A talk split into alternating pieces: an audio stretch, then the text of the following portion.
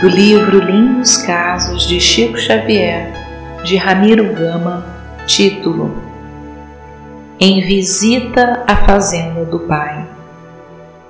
Em 1946, adoeceu de novo gravemente. Gastara demais o corpo. Achava-se esgotadíssimo, fraco e febril. Os médicos consultados dão-nos como tuberculoso, e em certa manhã ensolarada, vendo-o sentado muito triste à porta da casa, Emmanuel, seu dedicado guia, põe-lhe a mão no ombro e lhe diz: Chico, procure reagir, senão você falirá. Sua enfermidade é tanto do corpo como do espírito, mas não desanime. Vai ficar bom se Deus quiser.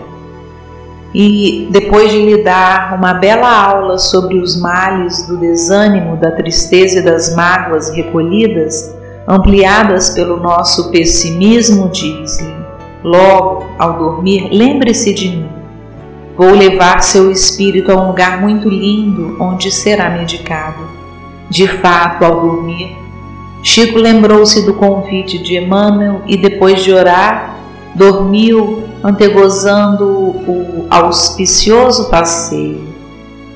Em espírito viu-se junto ao seu guia e com ele caminhou por um vergel esmeraldado de trevos viçosos, floridos, como jamais vira na terra. Ao fim, sentado num banco envolto em luz alaranjada, estava um menino delicado e belo, Emmanuel apresentou ao Chico, e sob a surpresa do médium, o menino, com rara facilidade, como quem pega outra criança, segurou e o pôs ao colo. Segurou-o amorosamente, estreitando-o ao peito e disse-lhe sorrindo: Pronto, está medicado.